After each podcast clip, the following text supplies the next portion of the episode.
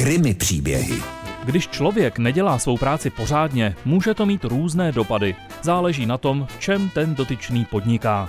Pokud je to lajdácký číšník, přinese vám ušmudlanou sklenici nebo na místo svíčkové palačinky se šlehačkou. Horší je to ale u lékaře. Ten vám může diagnostikovat třeba spalničky na místo černého kašle a je zle, tedy s vámi. Nejhorší je pak samozřejmě, a bývá to ten nejčastější jev ve společnosti, že svou práci dělá špatně vůdce národa, ať už je to prezident, premiér, císař nebo generální tajemník strany. Ten může kvůli obyčejnému pochybení nebo lajdáckosti přivést svou zemi na buben nebo rovnou do války. Tak někde mezi je takový kominík. Kominíka každý pozná, má asi tu nejtypičtější uniformu.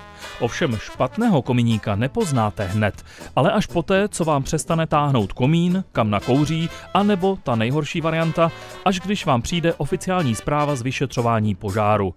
A proto se milští kriminalisté vyhodnotili jako obzvlášť závažný případ sice pravého kominíka, ale nezodpovědného, nedbalého, nepoctivého a lohostejného k tomu, co jeho jednání nebo spíš nejednání přinese.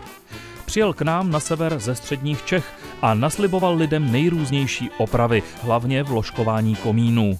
A v takovém případě se lidé dají přesvědčit snadno, protože při zanedbání může lehce dojít k požáru. A co je nějakých pár stovek navíc proti vyhořelému domu?